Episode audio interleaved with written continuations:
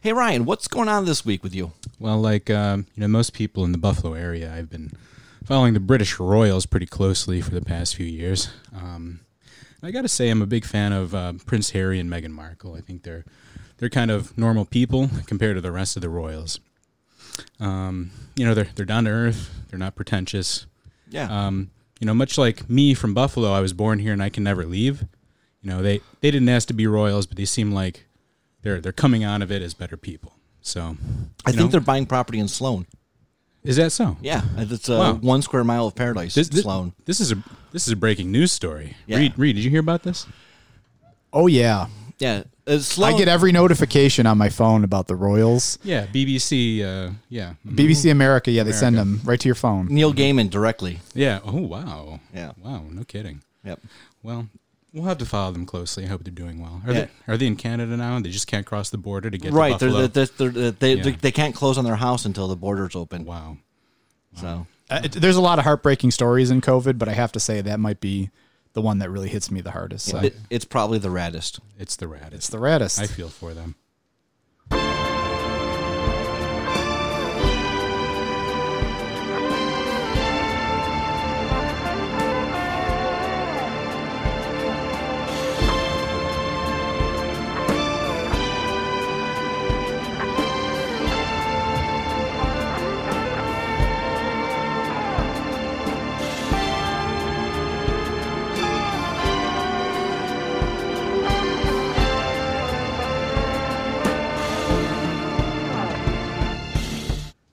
And welcome back to the Square Podcast, Buffalo and Western New York's premier podcast covering the royal family.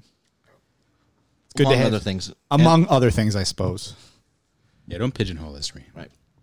I mean, but if we had to be pigeonholed, there could be much worse places. There to could be much worse places than the royal family.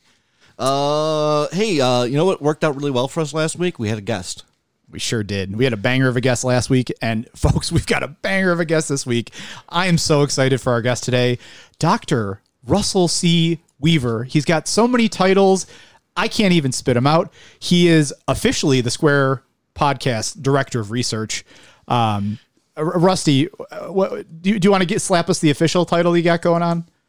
Uh, you can just call me a number cruncher. That's that's pretty much what I do. I map stuff. I I analyze data. Dude that's so sick. We, we've been the one thing we've been missing is actual data. So to have the man behind the plans really here with us and explain what he's got going on is great. Uh, we're going to have a great conversation with rusty about uh, buffalo and economic resurgence and revitalization in the area. Uh, but first we just wanted to i don't know hang out around the square. What's going on in uh, the region guys? Oh, you know, just the normal things. Uh, uh, you know, this is going to come up. Uh, this episode's going to come out a little bit after election day, but I did, as I mentioned last week on the show, um, I did go and early vote this week, and it, it was about a forty minute wait in the town of Lancaster. Not too bad because it was you know fifty degrees outside. You could tell that it was getting cold because everybody was dressed in like the variety of Buffalo winter gear. There was the guy in t-shirt and shorts. There was the woman in the parka.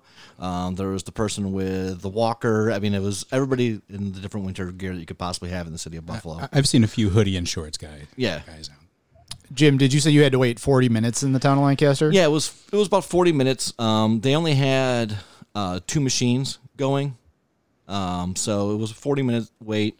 Um, if you've ever been to the uh, municipal building in the village of Lancaster, the line was all the way through the parking lot down the entrance ramp to the side street that takes you to the Elks.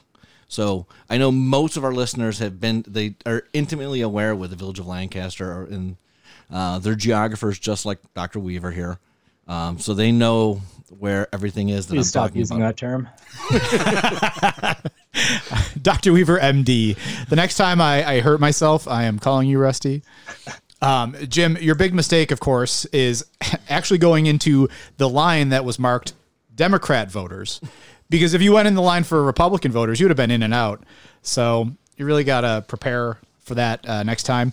But yeah, no. Um, I also went and voted early. I went down to the Board of Elections on West Eagle Street.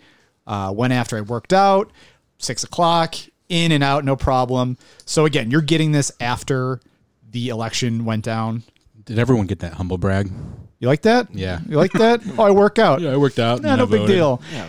Well, after months of destroying my body with beer and like the worst fried food imaginable, I, I had to do something to balance it back out.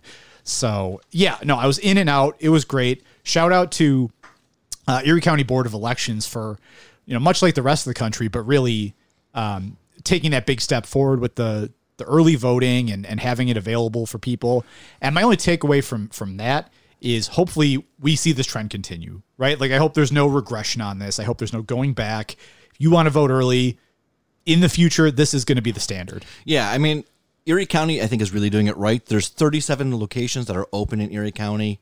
Um, I think that means there's nine or 10 in the city of Buffalo, and then there's at least one in every uh, town and city um, or municipality throughout the county. You know, it, unfortunately, our, our poor brethren in Niagara County only have two early voting locations the city of Niagara Falls, city of Lockport, and that's it. Um, I mean, I guess it's better than Texas, where they did one per county, and whether the county had 700 people who lived in it or whether it was like Harris County where Dallas is, um, only did one per. But um, I, I still think it's been amazing. I think the turnout's been great. Um, hopefully that turns out or means that there will be greater than normal turnout in Erie County, and not that just everybody who would vote on election day is just voting early, and turnout ends up being the same as it normally would be. Well, Jim, you mentioned Texas. I mean, already with the early voting, um, I, I think there's something at like something like 107 percent of their 2016 totals. Um, so I, I think it's hard to extrapolate across the board. And I'm not the numbers guy. That's Rusty, but uh, I think it the, the high turnout has to be nothing but a net good. Uh, Rusty, have you had a chance to, or again, did you have a chance to early vote? So I will be um, early voting right after this podcast. We have, uh, as Jim was saying, all of the towns have one site, and I'm way down here in the, the town of Holland, and uh, we even have a site that's open right now until six o'clock today. So I'll be doing that later this evening. That's awesome. And and Rusty, I assume you're going to be uh, joining us in, in great celebration and shirtlessness and, and tattoos once Nate McMurray wins, which is what our listeners will be celebrating as they listen to this podcast. My goodness, shirtlessness doesn't even begin to uh, uh, to describe what what will be going on. I, I'd say with all of us probably if that happens. There'll be there'll be car tippings and rioting throughout the 27th district. It's going to be amazing. It- you would have thought like like when the Eagles won the Super Bowl and Philadelphia just turned into a war zone for a couple of days. It has nothing on what the 27th district's going to look like when McMurray wins. Yeah, absolutely. I'm I'm so hype. I mean, I've got my my Carhartt Uggs on. I'm you know I'm ready to queue up that I Heart 27 tattoo on my chest. Just it. I'm feeling it, baby. So hopefully all of our listeners are feeling it after election day. We're uh, you know McMurr maniacs. Yeah. Have to come up with a better name. And if he loses, Nate, you're always welcome on the square. Right. And if you win, you're especially welcome. Right, yeah, we'd love to have you if you're a member of Congress elect. Even if you're not, we'd love to have you. Um, you ran for basically three years straight for the position, um, and you were Grand Island supervisor. So you know you you are an elected official or were an elected official. You'll always have that. Sure will.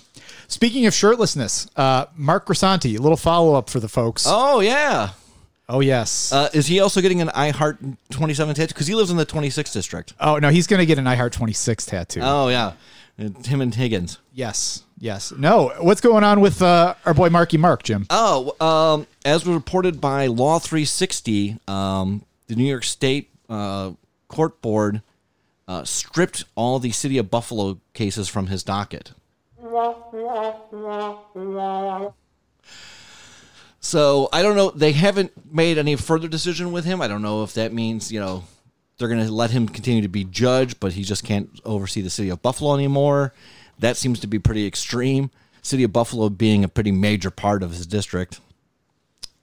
Listen, Grisanti will always be a king to me. Just being a combination of like Bill Dauterive and Cotton Hill, like just always willing to fight and just take his shirt off. Like I, I have to respect it. Um, obviously, the gay marriage vote, awesome. So whatever happens with uh, with Judge Grisanti, y- you got fans here, Judge. Yeah, I mean, you know, we 100% support him. Um, and not even in a joking manner, like sometimes our support of Nate McMurray might seem, although it's not. We're totally earnest with Nate. We're t- oh well, yeah, slow your roll. We're uh we're 100% earnest. We we went we did that irony uh loop where we started out like joking and now we just like we fucking love him. So we're we're full on with Nate. Um but definitely actually love Grisanti for the stuff. Maybe not the fighting his neighbors part, but Well, maybe first fight. I haven't met his neighbors. Um, we want to talk about uh, this week in the city of Buffalo. A new law was passed, signed into law. Yes, Cariol's Law. Uh, Cariol. uh, Unfortunately, I don't know the proper pronunciation. Pronunciation, so try not to butcher it. But uh, Cariol's Law regarding uh, former Buffalo police officers, where the name came from. Uh, basically, it was passed by the Common Council about a month ago. It was signed into law by Mayor Brown um, this week, the week of the 29th of October. Um, for those not familiar with the law, uh, it, it grew support this summer during the protests that we saw. The specifics of the law, and I'm quoting this from the um, the Buffalo News now. Um, under the new law, when an officer fails to intervene in an incident that results in death or serious bodily injury, the incident would be turned over to the Erie County District Attorney's Office. Retaliation in such cases could be grounds for uh, for termination.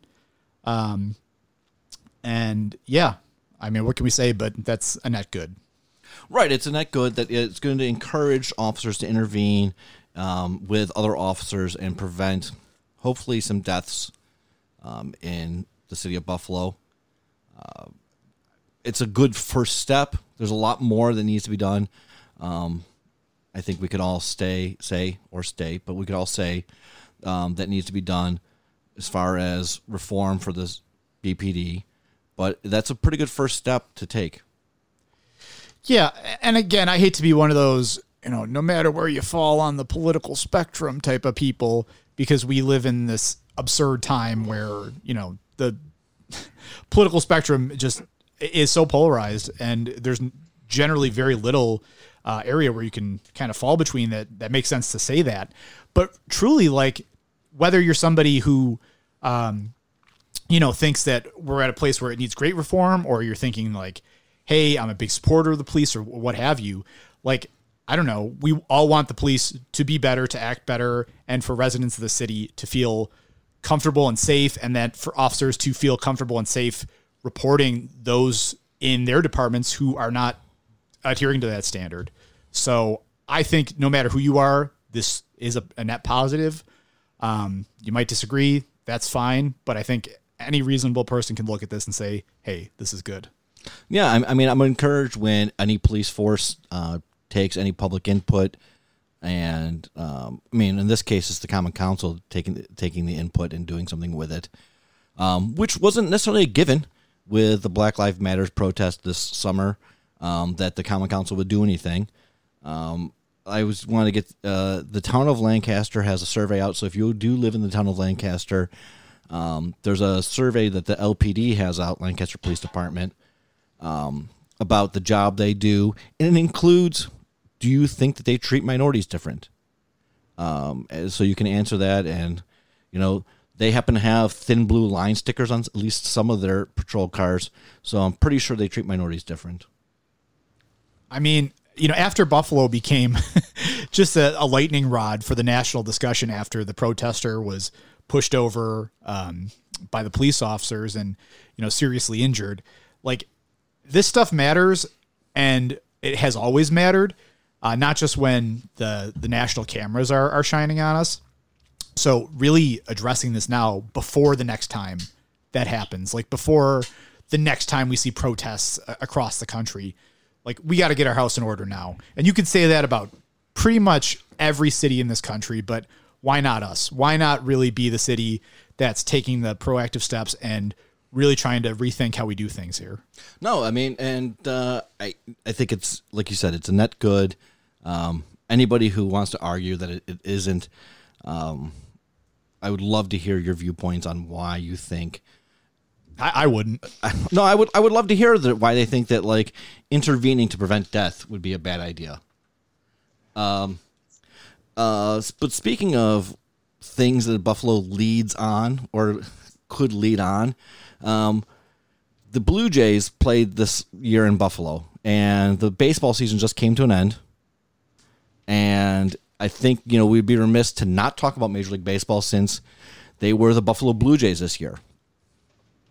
Jim, when you were talking about uh, intervening to prevent death, I thought you meant like when I thought you were going to take that to when the Dodgers didn't take out Justin Turner. So. Yes, they could have intervened to prevent death with the coronavirus with their their uh, COVID nineteen third baseman. Um, they did. They pulled them after Major League Baseball made them. Clearly, Rob Manfred had a couple of drinks because it was such a strenuous day. It was a rough day for him. I don't know, Rusty. Did you see uh, any of the Game Six for the World Series? Uh, so I just got to to see the coverage afterward of uh, Justin Turner making his rounds and of course demasking. So all all wonderful stuff there. Yeah, I mean, uh, I've got no problem with Justin Turner not leaving the stadium uh, during the deciding game of the World Series for his team. You know, isolate himself in the in the locker room or whatever and watch the game. That's great. Uh, but I've got a problem with him coming out unmasked and celebrating and hootering and hollering and running around and just just exposing all of his teammates to the coronavirus. Um, but I, I mean, the good news is that at least he and his wife will be able to quarantine together, so they won't have to do the separate rooms thing anymore. right? Um, yeah, seems, seems to be all in at this moment. They can finally quarantine together. Maybe they might have to stay in Arlington, Texas. They might not be allowed back to uh, Los Angeles for a while. But I mean, what a better place than Arlington to hang out with when you're quarantined. That's that's how I've always felt. No better place in the world than Arlington. But uh, you didn't see uh, Rob Manfred after the game when he was awarding Cody Bellinger the uh, World Series MVP. Unfortunately, no. But uh, from from everything I've heard about it, that's my next Google image search. yeah, it's. Uh, I don't know. I don't know if there was something wrong with the commissioner but it, it certainly seemed like he was drinking. So may, maybe there was a health issue and, and we shouldn't make light of it, but I haven't heard that there was a health issue. And it was all over Twitter immediately um, that Rob Manfred is shit faced and awarding the commissioner's trophy. Um, and, you know, I've seen him speak before. He does not slur his words. He was a slurring mess. Present that honor the Commissioner of Baseball, Rob Manfred.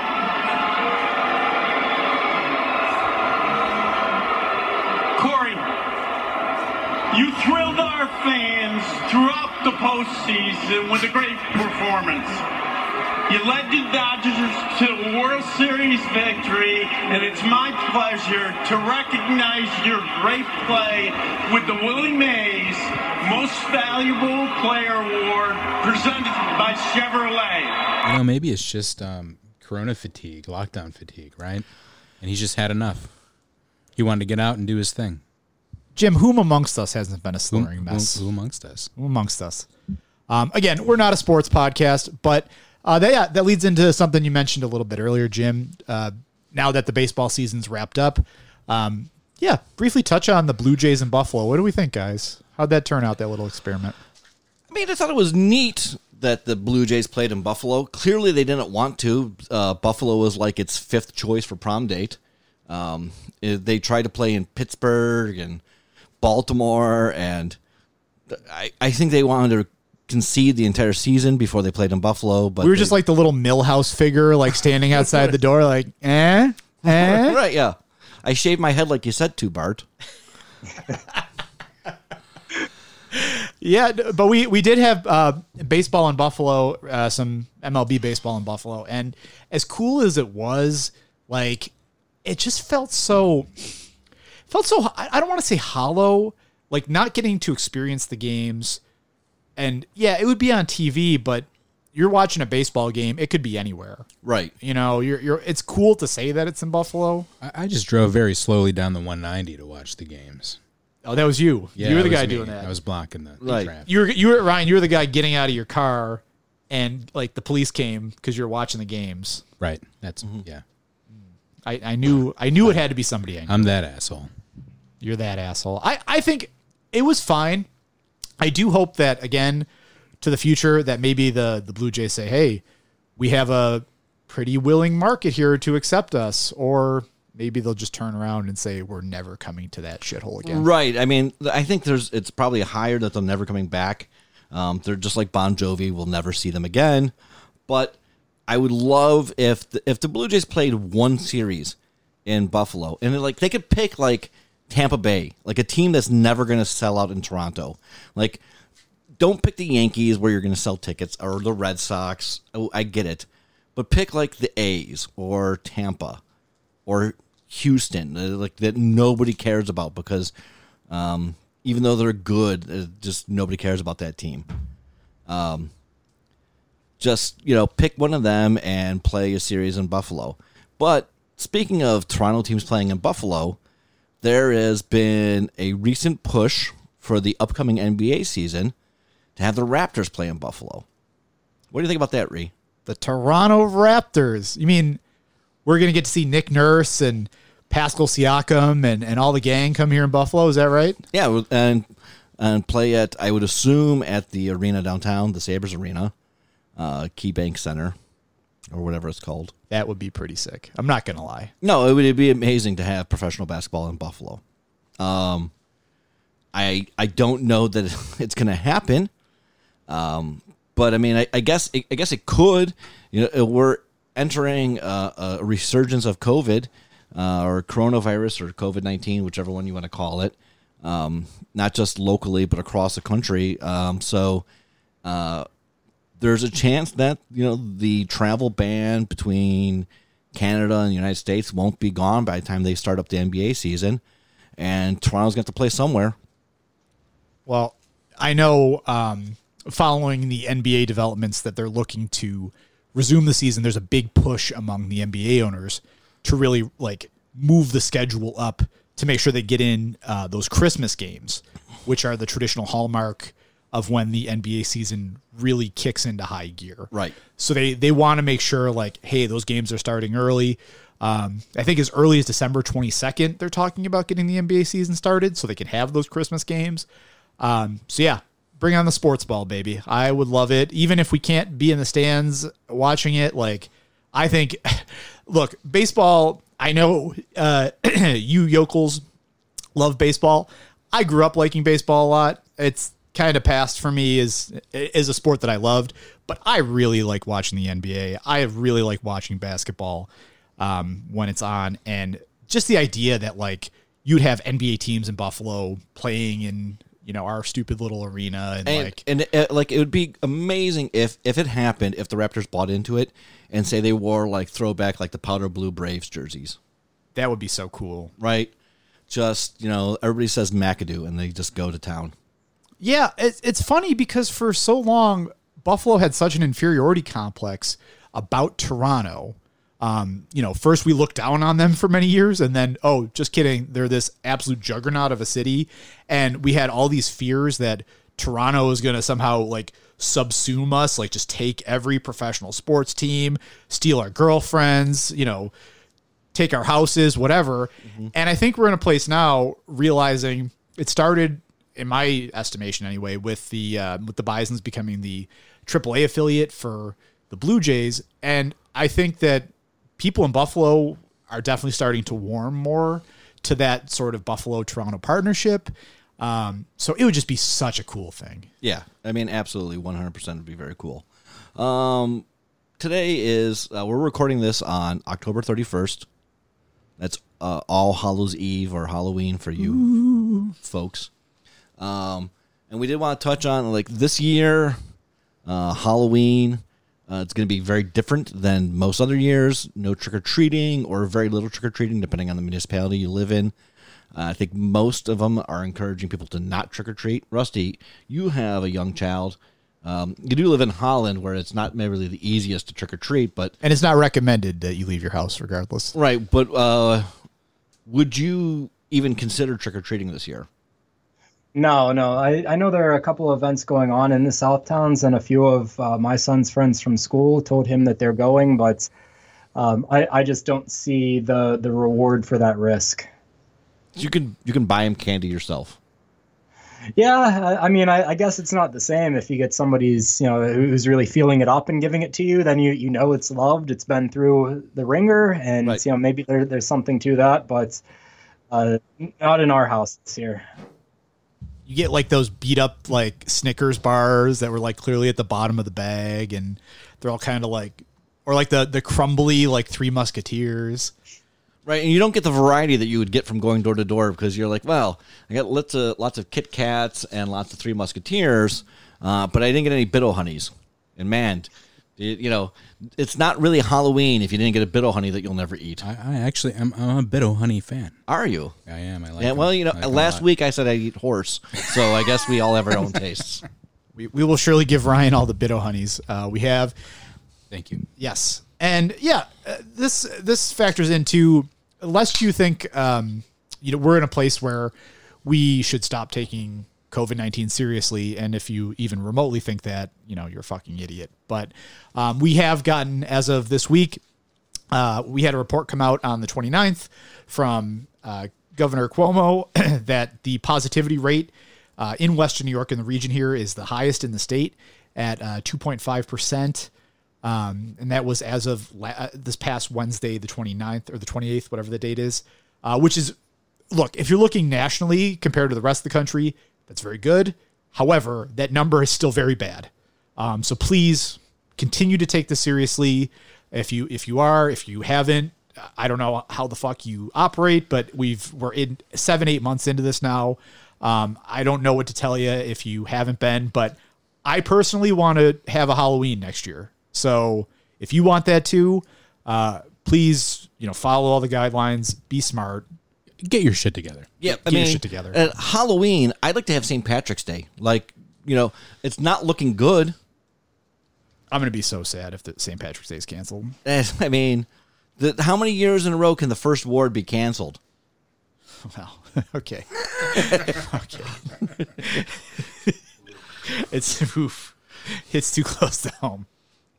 So, um, but I mean, um, obviously, like like Reese said, uh, locally, um, we're back up, or not to where the worst was, but we're back up. Uh, nationally, this week, um, we had over 100,000 cases in one day, broke the record for the most cases in one day for the country. Um, the to go from six to seven million cases, I think it was, um, was the quickest amount of time to gain a million cases in the United States. Um, coronavirus hasn't slowed down. Wear your masks, wash your hands, socially distance, do all those things. For God's sakes, don't don't lick each other. Well, don't do. You're right. Okay, no qualifiers. Uh, too late. too too late. And so on that note, Rusty, we uh, you are the man of the hour today, and and what a man to have. Um, as we mentioned at the top of the show, we will be discussing economic revitalization in Western New York, um, a topic that I feel like has been either on the front of our minds here or closely closely near it for God knows however many years. Um, Rusty, before we get started here, let's let's talk about the terms of engagement. What do we what do we mean? What does it mean when we talk about like economic revitalization? Like what's going on? Well, I, I mean, unfortunately, I think what you see in a lot of the headlines, economic revitalization is an influx of, uh, you know, your sort of creative class establishments, your your bars and restaurants. Um, you know, we, we've all seen and probably appreciated all of the the new microbrews and everything that have come into the region. Those are usually seen as indicators of revitalization, new condos, new apartments.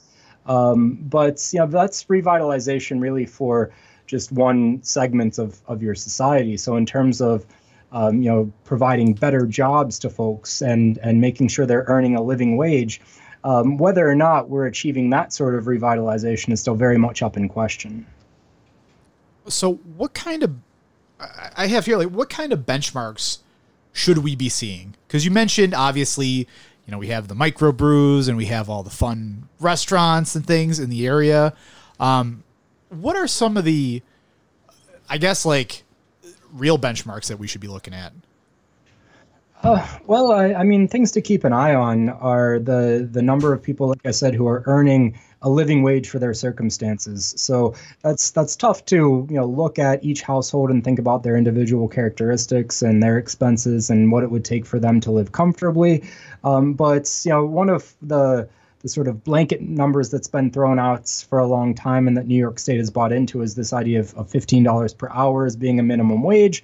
You know, but whether or not that's going to be sufficient for a single parent who has two kids that um, are in daycare or require uh, other sorts of expenses like that, whether or not that $15 an hour threshold is enough is is something to ask. And so, what you want to keep an eye on in these situations are um, your unemployment rates, but also your gaps in unemployment rates between different social and economic um, and demographic groups, um, and you know whether or not the the number of people who are um, able to live and work in, in relatively cr- close proximity is is going up. Um, we've had great job growth um, compared to a lot of other regions here in Buffalo Niagara over the past 10 or so years. But if you look at the geography of where those jobs are going, um, a lot of the higher wage jobs that are coming into Buffalo are being filled by folks who live outside of Buffalo. So it's almost a, um, a, a, reverse sort of a benefit. The folks in the suburbs who are in those higher wage jobs are living outside of Buffalo, paying taxes outside of Buffalo, but then coming into the city to make a, a good bit of money. Um, and then the, the other jobs that are being created are your, your retail and lower wage jobs that are mostly out in the suburbs. And it's our residents from the city of Buffalo who are having to, to migrate out and take those lower wage jobs and then come back in. And all of those mismatches really stretch people's budgets thin and it, it makes uh, living conditions and, and quality of life diminish. So I'm going to use the big scary G word uh, gentrification. Um, are, are we seeing that here, Rusty? Is it because man, I feel like uh, anecdotally, which is all which is all I've got for you folks, uh, maybe anecdata at best, but um, at least it feels like there has been some measure of gentrification here in Buffalo. So Rusty, I'm gonna this is a bit of a two-parter, but I mean, is that what we're seeing here based on what you've seen, and is that necessarily a bad thing? Um, so I, I, think that it would be hard to argue against the fact that gentrification is occurring. So um, I'm, I'm sure you're all super familiar with what's been happening um, over on the west side, more adjacent to Elmwood. One indicator to keep an eye on um, annually, the city holds an in rem auction where basically the, the properties that they're able to foreclose on um, and sell off you know, um, to the private market in an auction format. Uh, looking at those properties, my colleague and I, we've been tracking uh, those auction results for a, a, good 12 or so years. Um, and for the longest time, um, there weren't any distinct patterns to those results, but you know now we see that the properties that are over on the west side go almost instantly. That often they get bid up pretty high, um, and then there are some areas. I, I don't want to call the east side a monolith because it it sure isn't, but there are some areas on the east side where they continuously get struck back to the city. They're adjourned. They're not being bid up. Um, and so just looking at, at that pattern where you can't, you know, and this is a, a, bad way of saying it because it's not like this, but where you can't give away a property, where you can't sell it for super cheap at an auction, that's an indicator that you have, you know, something going on in those locations that's not contributing to this narrative of revitalization. Or in another area where you see private bidders just swarming and, and getting in and trying to buy up every single property that they can. Um, and then looking at the the sort of zip code analysis of who's buying and seeing that they're coming from all across the state or even you know outside of the country that's an, an indicator of speculation. That's people that are wanting to buy those properties as cheap as they can get them rehab them flip them and and ride the wave that's going on over on the west side. Um, you know I, I, I know you know uh, this since I, I was around a while ago but I used to live up in North Buffalo off of Hertel Avenue in a house that's um, at the time I thought was really expensive when I got it for $140,000, and right now it's assessed at like 220. Um, and so th- those sorts of dynamics that are going on, it's showing you that we have this huge influx of value into those neighborhoods, those areas adjacent to Elmwood over on the west side, up in North Buffalo on the east side, where you have all of these amenities, you have these great mixed use neighborhoods. We're seeing the footprints of those neighborhoods start to to creep out a little bit and cause some gentrification and rapidly increasing property values in those areas. But we have other areas of the city that haven't benefited from that revitalization at all. So it's pretty clear we have the gold rush here, Rusty. It sounds like you mentioned that there's plenty of speculators from kind of all over the map who are just trying to get their little piece of land here in Buffalo and, and hoping that, you know, the figures kind of take that exponential growth rate um, that we've been seeing. I mean, God, looking at some of the, the property rates in the area, um, I've had some friends who, who live in the actual city have their uh, property values reassessed recently. And of course, their taxes have gone up. Um, I mean, what does that do? Like, is, is that something? I, I guess what I'm trying to get at is I, there are folks on the other side of this argument here because when we talk about gentrification generally, it's a you know it's a it's a bad thing. Like I think about um, all the folks who just get displaced from their homes because the property values are too high. They get pushed to those first ring suburbs. Uh, but people on the flip side of that who may or may, may not be behind uh, certain marketing campaigns uh, to not keep Buffalo a secret or to keep Buffalo. I'm not sure, but and I don't know those folks specifically. But my point is, there are a lot of people invested in the city who will say like, "Hey, we've got all these people coming from outside of the region coming to Buffalo, even if they're not living in the city, they're bringing their dollars here and that's stimulating more jobs. I mean, what do you what do you say to that? Like there clearly is like more actual dollars here in the region than there might have been 15 20 years ago. Yeah, I mean that's fair, but then how do you turn around and use those dollars? I think is the big question, and so I think we're still hung up uh, a lot in this region, not just the city of Buffalo, um, but in the region in general. In looking at you know the indicators that we care about are all quantitative. They're they're growth metrics. They're how much of something can we have? How many jobs? Um, how many people? Is our population growing? Is is the the size of uh, the number of occupations in our region growing. And so that's why you see these pushes to bring in things like Amazon warehouses or anything else that will increase that quantitative number of jobs. So you, you can point to that and say, hey, that's increasing. But, you know, rather than doing that, let's look at the quality and let's unpack the quality of those jobs. How many people are going to be getting health care? How many are going to be, um, you know, earning a living wage where they can uh, sustain the, their families on those jobs. Where are they going to live? Are there properties around that they can afford to live at those rates?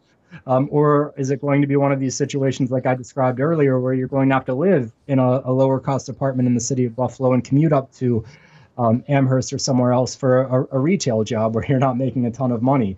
So th- those are the types of, of things to keep in mind.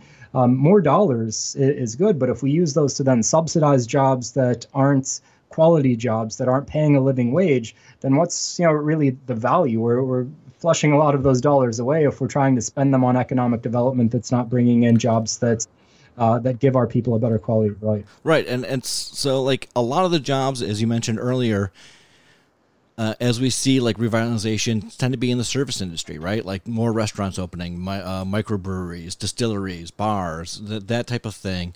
Um, and while those jobs, you know, you can make okay money as a bartender, but for the most part, jobs in the service industry, especially you know um, that part of the service industry, don't pay the wages that we consider middle class. And so you're not growing the middle class. What you're growing is people who have second jobs or people who are struggling to make rent because they're making 12 bucks an hour and rent's $1500 a month now.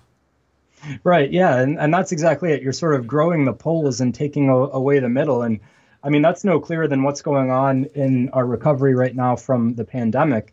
Um, I, I don't know if uh, if you guys are as interested, and I am in some of the, the real time data points that come in, but there's this project that's being co led by Harvard and Brown University. Uh, Rusty, let me stop you right there. No, nobody is as interested in those data points as you. Uh, that's probably true. That's probably true.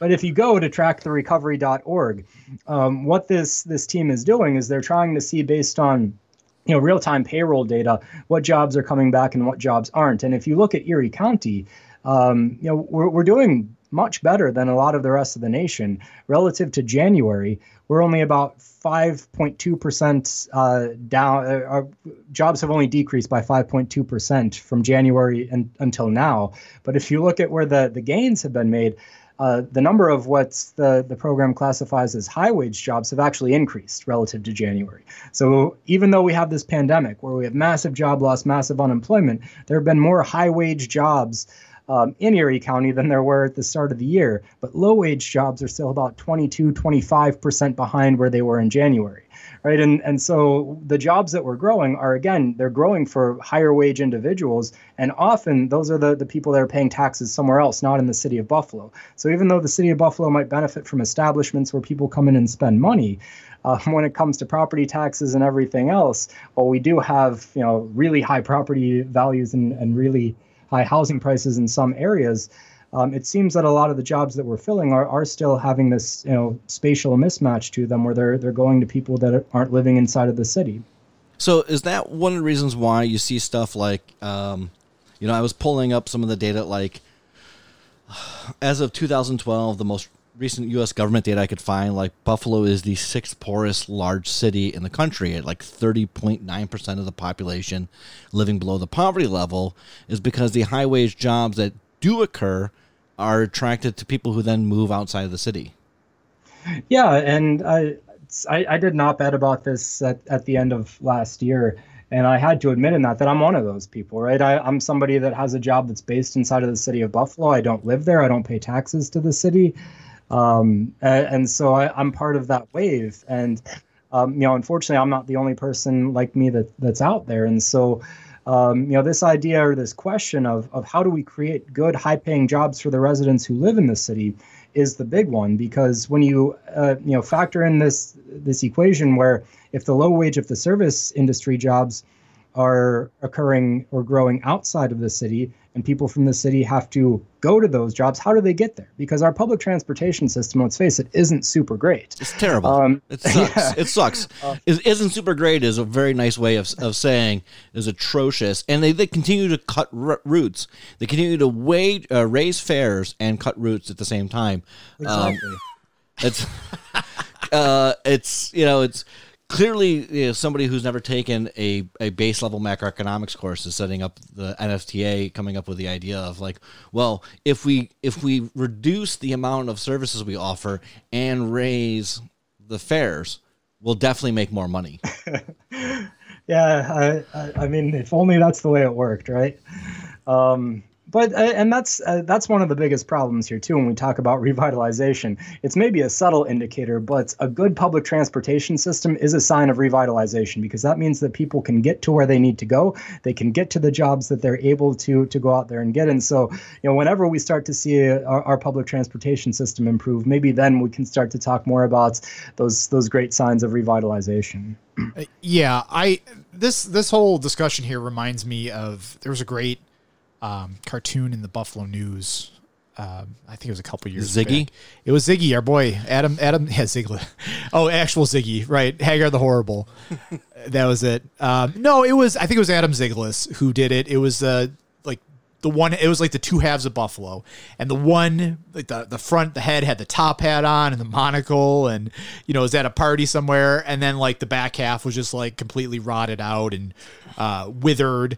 Um, so I mean, truly, like a lot of what's happening in the rest of the country, um, you know, you hear talk of like two Americas.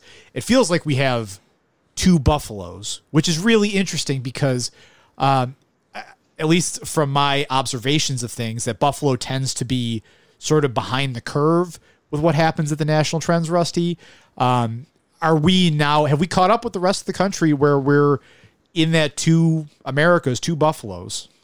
Yeah, yeah. So that's um, uh, I, have written a, a, bunch on this too.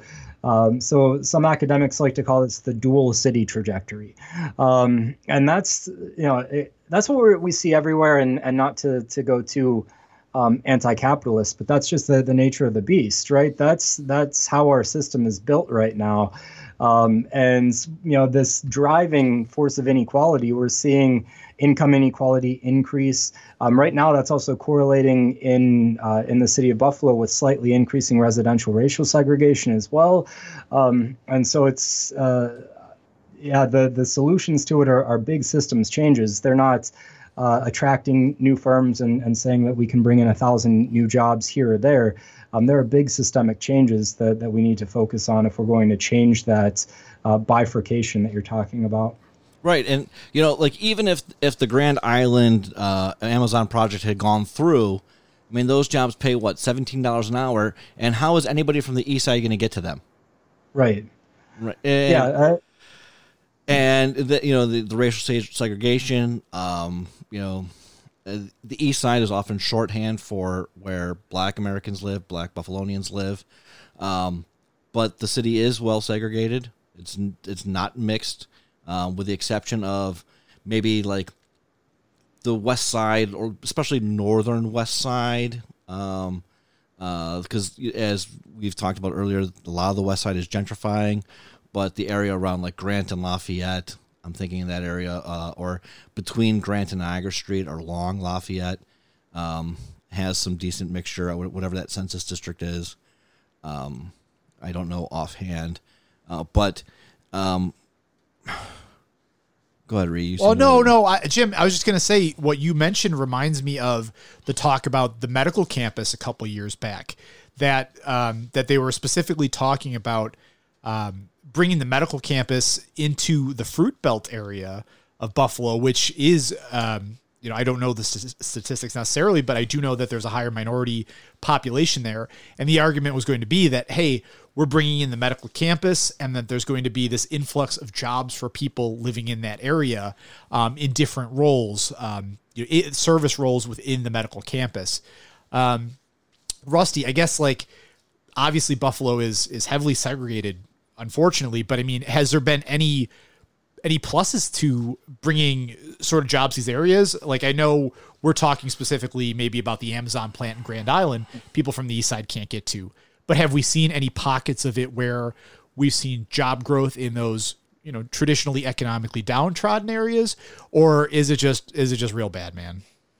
Well, uh, you know that you bring up the medical campus. That's interesting. So I, have been piloting this sort of index of of equitable job growth or equ- equitable economic growth that analyzes all of this relatively micro level uh, census block level data and looks at you know what we can see in, in some of these data sets is journey to work. So what census block do you live in and what census block do you work in? And, and we can track that and so one of the the biggest weighted variables that we were including in that index is whether or not people that live in a neighborhood in one of the, the city of buffalo's planning neighborhoods actually work in that same neighborhood and so uh, you know, looking at sort of the, the span of data around the introduction of the medical campus, there has been um, an uptick in the number of people that live and work in that community. Whether or not those were pre existing residents that are taking those jobs and now working in that community is another question. That I don't right. have the information on. And so that I, I, think it would be more helpful to to do some uh, some ground truthing. And so, uh, you know, one of our preeminent researchers in Western New York, Dr. Henry Louis Taylor, um, you know, has contributed to some studies over in the Fruit Belt area and a lot of the, the more qualitative work and, and in talking to people, you know, some of his recent papers have found that the perceptions are still that all of the jobs and the benefits are going to white gentrifiers and, and not to the community. Rusty, you're our boy. You're you're my boy. You're Jim's boy. You're you're I don't know if you know Ryan too well, but you're Ryan's boy, of course. Um, I wanted to, I want to talk to you on a personal level now. Uh, we talked the big numbers. We talked the overall economic stuff, um, we can touch more back on that. But you are a Buffalo expat, so you you're the prodigal son. Made good, come home. You were real smart when you left us. You broke our hearts. You left for greener pastures, and then you know you did it. You did the damn thing. You went out, became Doctor Weaver. Uh, just I that, that was done in Buffalo. That was done in Buffalo, but you truly became a medical doctor in other locales. You picked up a lot of skills along the way. Um, no, you became this great researcher, I, sh- I should say. Um, but you brought it all back home. You're, you're, you know, back to the Buffalo area. What has it been like for you personally to to leave and then to to make that trek back home? And and what's that been like for you? And and what can you sort of extrapolate from your personal experience? Uh, yeah, that's that's a great question. So Buffalo is one of those places that's that never really leaves you. And um, you know, when I I came to Buffalo, Um, I'm actually from Western Pennsylvania, which is very much like Western New York, so not not too many differences. Um, but I came here and got involved in in AmeriCorps, and then got involved in uh, local politics and local government for a long time. And when I decided that it was time to to go to grad school and try to learn some new skills, uh, Buffalo was my muse, right? It, it, was the the place that I studied. I was interested in neighborhood level dynamics in Buffalo and what that might tell us about other shrinking cities or other post industrial cities, where there are leverage points for making change. Um, and when I left, I, I, left because my my wife was actually offered a, a, job down in Baltimore, and so she moved to Buffalo for me. So it was a good trade, and and we we left and went to Baltimore, um, and then you know spent time in Southern California and Texas since then. Gone for almost ten years, um, but Buffalo was always that place that we considered home, even though neither of us were from here.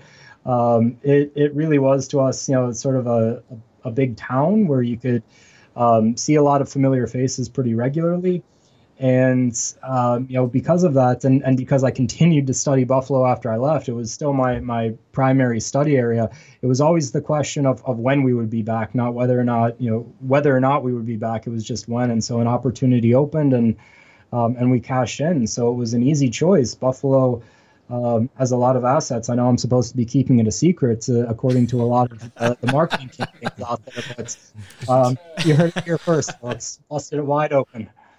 Buffalo no longer a secret. Yeah, Holland's still a secret.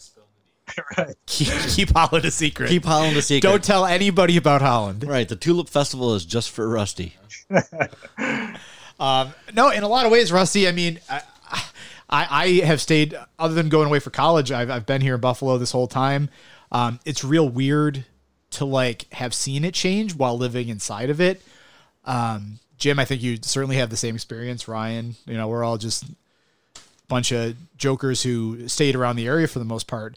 Um, visually, like seeing things. Have is there anything like that you've seen, like physical differences in the area that you're just like, what the hell happened here, or is it? Uh, so yeah, one, um, and I think it's it's probably the prime example is the Inner Harbor. Um, you know, so that just wasn't there when I was here before.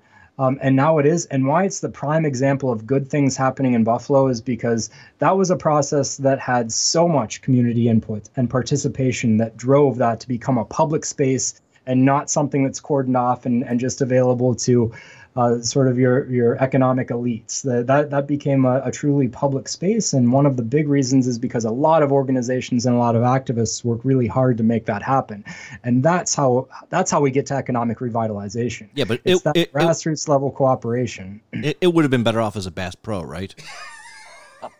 you know, I I really I, I could use a, a new shirt, so. Uh, if, uh, if, I, if, I, if, I we, to wear the exact same flannel shirt every day, it, so a Bass is, Pro would help me out with my wardrobe. Maybe I don't know. It is now flannel fest. Yeah, uh, it it would mean at least like you know some place you could take the kids and be like, look, we can watch somebody fish inside. Yeah, you, you know, there's there's that for sure. Right. Yeah. I mean, um, so I'm, I'm sure it would still be open now too if if that happened. yeah. No, for sure. Like the Inner Harbor as a as somebody who's lived here, um, seeing that happen in real time, it's just it's kind of mind blowing. And I know we've discussed on this podcast, um, really sort of our mission statement sort of stemmed from uh, Thursday at the Square and how you know it's it's morphed into this thing at the harbor. Um, I mean, are we are we seeing sort of even externalities that's my big sat word for the day. Um, are we seeing sort of externalities even even in something like the harbor which we consider to be a net good? Like what are sort of the pitfalls that we have to watch out for? We've got this awesome inner harbor or outer harbor area.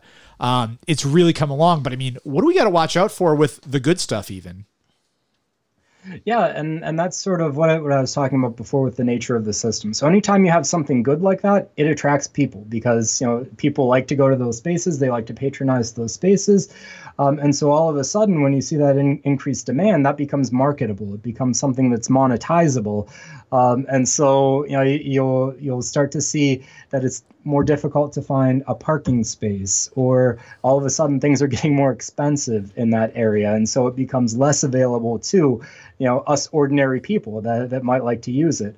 Um, and so that's going to create uh, higher property values around that area. It's going to lead to higher rents. Um, and that all, all spills out and trickles out. So those are you know prime examples of, of externalities, like you were saying.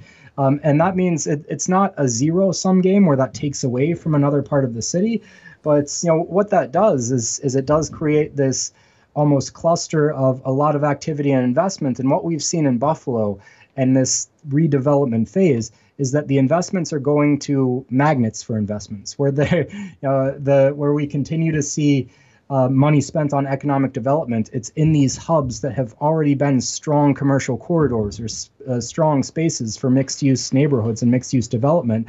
And what that does is it makes them even more attractive to other people. And so that's, you know, it's just a demand and supply problem at that point in time. A lot of people are demanding things in spaces like that. We have a limited supply of them, and so that raises the value of those spaces, and it's going to start to spill out and affect the surroundings. Um, and that's you know is not necessarily a good recipe for equity. Right. I, I was going to bring that up. Is that it seems to me like in the city of Buffalo, with the exception of some of the spread into the west side, for the most part, it's just the rich areas getting richer.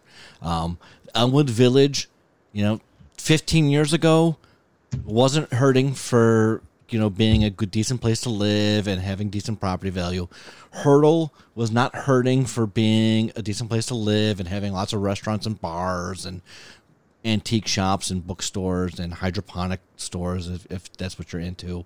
Um, you know allentown was a slightly lower rent but still a bustling you know restaurant bar uh, situation maybe catered more to a younger crowd than elmwood or hertel um, but we don't. You, you see a lot of development there. You don't see as much on, say, like Jefferson.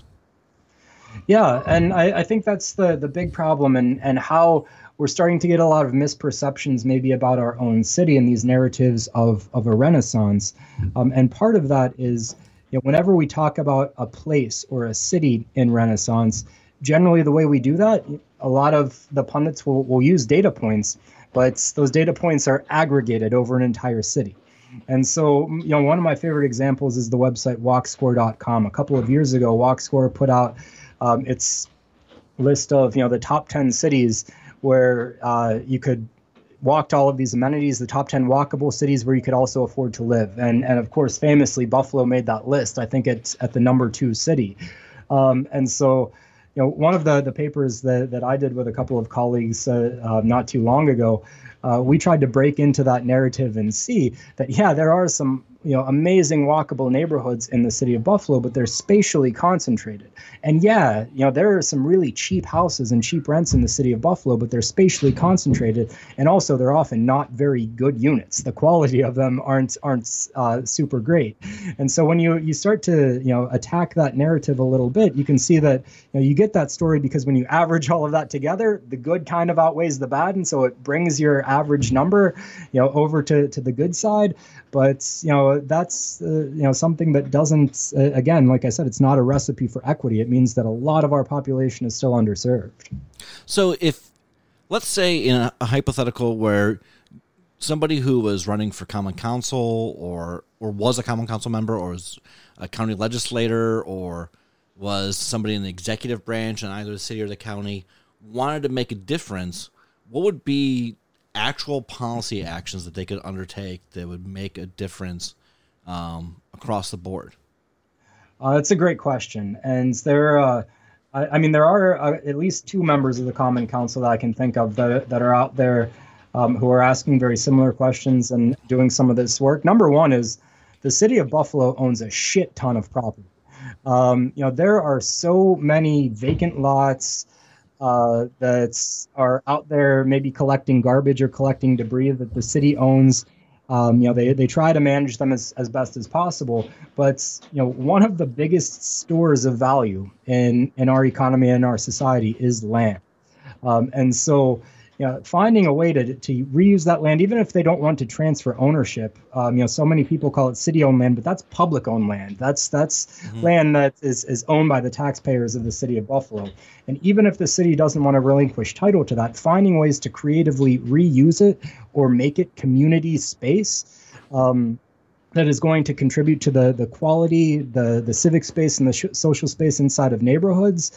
That's going to contribute to uh, quality of life in those neighborhoods. That's a big difference maker because right now the policy is to sit on that and wait for them to uh, to appreciate and value, and then sell them off at auctions or uh, through very archaic, um, you know, real estate mechanisms through the city um, to put them in, in the hands of private bidders who are going to go out there and make a profit off of them by putting a unit on it or something like that.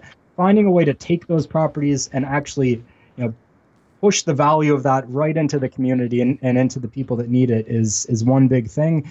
Um, another one is, you know, of, of, course we have our different funding priorities if we're going to be a, a common council member or anything like that.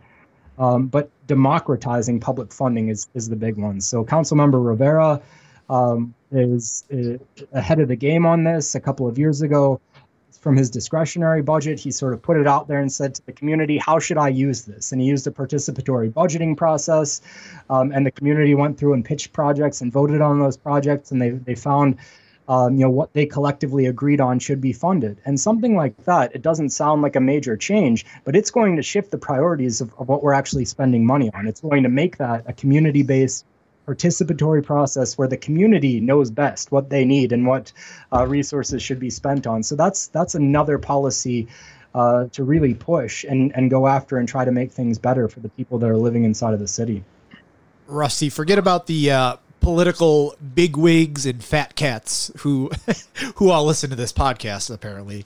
Um, put those aside a moment. What what do we say to uh, what would you say to the schmucks like like me and Jim and Ryan and and presumably the the rest of the non political listeners uh, to the show?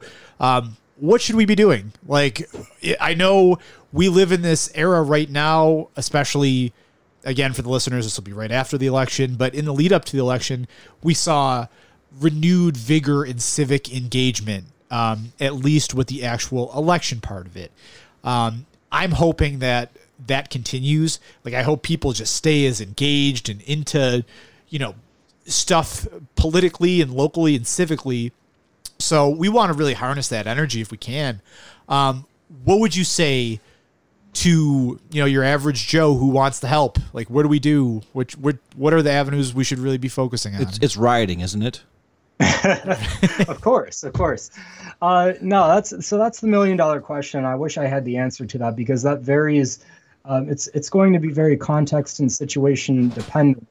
Um, but the the big answer is to realize that even if we we do see uh, some different election results after next week and the administration changes, nothing else really changes at that point. Um, you know what needs to happen is. Uh, uh, lack of a better word, just because I'm not thinking straight. It's a Saturday, so my brain's partially shut off. Um, but you know, there there needs to be a, a takeover of institutions. So, um, you know, the the way that I, I've built them in previous writing is that there are three big strategies that need to happen together and be interconnected to push for systems change. Right? We need to disrupt the existing patterns of activity, and that's what you know Black Lives Matter demonstrations and, and protests are doing. They're putting um, you know, any, any sorts of boycotts or anything like that, that puts economic pressure on institutions to change. Now, that level of disruption is going to cause institutions that uh, just maintain this inequality that we have in society. That's going to put pressure on them to start to change. That's one thing. The other is, you know, is to capture those institutions. Once we put pressure on them to change, infiltrate them and slowly and um, systematically over time change their goals, their values, and, and what they think um, is is success. What their definition of success is. Is it just maximizing profits or is about uh, is it about being a good citizen? Um, and then the third strategy is is prefiguring you know doing what we want right now. This is about setting up alternative institutions that lead to equity. And so this is what cooperation buffalo is doing in building um, you know organizations that are worker owned that are democratizing work and ownership um, and allowing people to to make a living for themselves in, in a way that gives them a say and a voice and power that they didn't have before. And so those three strategies are broad and they subsume a vast range of tactics that vary from place to place. But those are the things to keep in mind. Just keep pushing those buttons um, un- until we start to have a more equitable and democratic economy and society. Rusty, would you advocate for a general strike? Uh, I so speaking not for my employer, absolutely. right, right. Um, Right. yeah, that, that, that's one of those disruptive ta- tact or disruptive strategies that I was mentioning. Right? If we're withdrawing support for the for business as usual for the way things are done, you know, you or me doing that, or even you know. Even though they're super successful, even an individual workplace doing that, that might create material benefits for that one workplace. But when we start to network those together and make that about more workplaces and more geographies and more places, that sustained um, and widespread pressure is going to be enough to start changing institutions and policies. Rusty, you've been an absolute firecracker of a guest today, and thank you for taking the time to sit with us here. Yes, him all the applause. That's right. Give him all the applause. And Rusty, I would, uh, speaking on behalf of everybody at the Square, uh, would love to have you back in the future. Um, do you got anything going on right now that you'd want to promote, pimp out? I mean, we'll whatever you want, baby. We got you. Uh, so it's not launched yet, but uh, my unit is about to drop a living wage atlas for New York State, where um, you know what we've done is is comb through a ton of micro level data, um, scraped some data from the MIT's living wage calculator, um, and looked at for every individual respondent to the Census Bureau's American Community Survey based on the number of kids they have, where they live, all of that, what a living wage for them would be. Um, and then what we try to do is show the percentage of people in each geography that are earning that living wage, the percentage that are not. We break that down by race, ethnicity, gender, all of um, all, all of those breakdowns. Um, and then we look at occupations. And so basically, it's a way for us to put out an atlas showing what the best occupations in each region are for paying a living wage and what occupations need to be held accountable. So that's coming soon. We have about four or five other digital tools that are already launched that are open data like that. Um, so check out, uh, you can access a lot of them through our website, highroadpolicy.org. Nice. What's your uh, what's your Twitter handle? I don't have a Twitter handle. What's your Um, I- Twitter I- handle? God bless. That's right. God, I, uh, I went off social media and uh, went in the dark years ago. nice. See, this guy gets it. This guy, this guy knows how to work it. Respect. So Well, Rusty, thank you. And and once, yeah, we will certainly um, uh, we will link to the website that you just described, and then once um, once your project drops, we'll also link to that, and we'll promote the hell out of it. right, for yeah. ya. So that's uh, so for everybody listening, that's uh, Dr. Russell Weaver. Uh, he's an economic geographer. Is that right? That's yeah, that's fair. That's one title that you've had. I've seen it on television. Yep. And Television. and a, and and a director of research. Uh, where at? Well, you can find out. On, ask him on his Twitter handle. All right. Thank you, gentlemen. I'm going to go vote. Thank All right, you. Thanks, Thanks. Rusty. All right. All right. And just another huge thank you to our guest today, Dr. Russell C., or as we love to call him, Rusty Weaver. Just the man, Jim. Think we could have gotten a better guest for this topic? No, I mean it's it's when you luck out where you happen to have somebody in your city who is um, just an absolute expert in the field and is willing to be a guest to talk to you about it. Could not have been a better guest for us. Could not have been a better interview. Just an absolute dream. I can't wait for us to have him on. Uh, maybe we could talk about something he's actually researching as opposed to something that we want to talk about. Yeah, no, I would I would love to have Rusty back on. Um, big thank you this week to um, again Ryan, our man behind the scenes, who will chime in occasionally. He's rad. He is rad. Um, you know, sometimes it's easy to make fun of him, but he's just our, our beautiful sweet boy. Oh, jeez. You're doing great. Uh, doing great, son. And yeah, um, I don't know. Like and subscribe, right? The old podcast standard. Uh, Jim, tell us where can we be found? Oh, you can find us on SoundCloud, iTunes, Spotify, and Google. Uh, you can also find us on Facebook, uh, where Squad pa- uh, Squ- ooh, Square Pod Buffalo. Um, Did, did you almost say the squad pad? I Squad almost- Pad the Buffalo. Squad Pad, yeah, uh, the old Squad Pad. That's uh, that's our sister show. The squad. That's our compete. That's the competing podcast uh, against us. Yep. So uh, Square Pod Buffalo on Facebook. You can uh, like us, follow us there. You can follow us on any, like I said, iTunes, SoundCloud, Spotify, or Google. Uh, on Twitter, follow us at Square Pod Buff B U F F. Um, if you want to follow me on Twitter, I'm at James Tamol T A M O L. Ryan, where are you on Twitter? Yeah, I'm at Dario Ryan Steele. The Rad Ryan Steele. the rad Ryan Steele, and me again. Off the sauce. Um, I am on social media. I exist, but I am not sharing. Uh, Much like Rusty, I, I've seen the light. Uh, that being said, I have been sucked on occasionally uh, for this damn podcast to uh, to feed my ego, to see who is liking, who is engaging, and my God, are there a lot of you? So more than I would have ever even have dreamed of. Um, just want to say this is our what our, our fourth official episode, guys Fourth official episode. man, this has been just a crazy experience so far. Um, really having a chance to have just some really cool conversations and um, engage with people. We're, we're certainly going to try to engage more on social media and things like that. Uh, And, yeah, engage with us on Facebook. Engage with us on Twitter. Tell us your ideas so we can ignore them. Preferably Twitter. Right, right. I mean, again, like the whole thing, we're in the spirit of being down at the square and just meeting cool people and having fun conversations. Like, that's what we want. This isn't about, you know, uh, whatever. This isn't about like uh, anything other than just like having cool interactions with people, getting to know our city, getting to know the people around us. And in that sense, it has been a smashing success. So we're going to keep the, keep the ball rolling. Um, thanks again, guys, for listening, uh, for everybody listening, and for new listeners. Hope you like it. Hope you stay. Uh, but that's all I got this week, guys. What do you got, Jim? Uh, I uh, just want to thank everybody for listening, and uh, we'll do better next time.